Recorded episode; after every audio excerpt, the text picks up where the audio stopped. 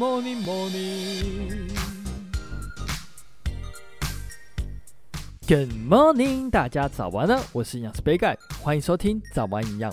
相信大家在饮食控制的初期，会一直想着要使用什么方式，像是低糖饮食或者是断食等等的，但是常常会忽略最基本的饮食形态。今天就来跟大家分享常见的四种隐形地雷，大家在饮食控制的时候要尽量注意。那在进入节目之前，要跟大家打个小广告一下，杯盖在过年后有一个八周线上的减脂计划。如果因为过年大吃有罪恶感，想要调整体态的话，可以参考看看。不管是增重增肌，或者是减肥减脂都适用。透过线上一对一的饮食指导，带大家找到属于自己的饮食目标。有兴趣的朋友，杯盖会将一个问卷放在下方的资讯栏，大家可以填写预约报名，名额有限，有兴趣的朋友要赶快来预约哦。那简单介绍完之后，就进入今天的主题吧。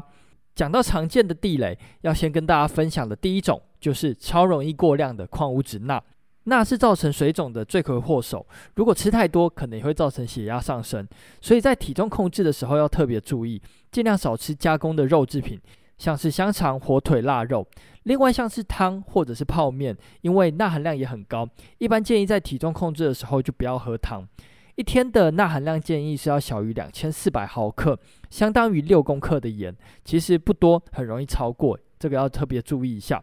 那再来第二种地雷叫做假蔬菜增淀粉，南瓜、芋头、地瓜、马铃薯、莲藕等等的这些食物是属于全谷杂粮类，也就是淀粉含量很高的一类食物。很多人会把它们当蔬菜吃，这要特别小心，热量很容易就爆掉了。那再来第三种地雷叫做无情的隐形糖，糖是非常好的调味料，像是太咸可以加糖中和，太酸可以加糖改善，所以糖是无所不在的。而有些乳酸饮品或者是果汁，通常会为了改善酸味，所以加入了很多的糖，所以这就要特别注意。有些看起来很健康的饮品，其实糖的含量都很高。建议要习惯看营养标示，每一百公克的食物糖要小于五公克再吃，这样子呢就可以大幅的减少精制糖的摄取。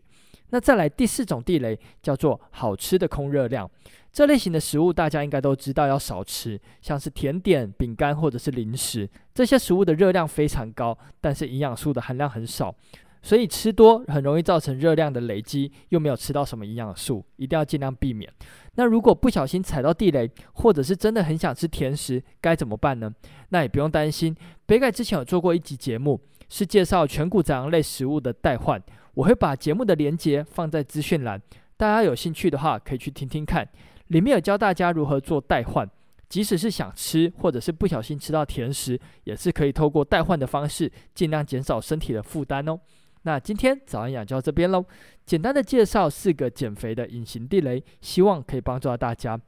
最后这边要跟大家再介绍一下，就是杯盖的年后一对一减脂计划开放预约喽，有兴趣的朋友可以到下方的资讯栏链接看看，有任何问题或是鼓励，也都欢迎在底下留言。最后祝大家有个美好的一天。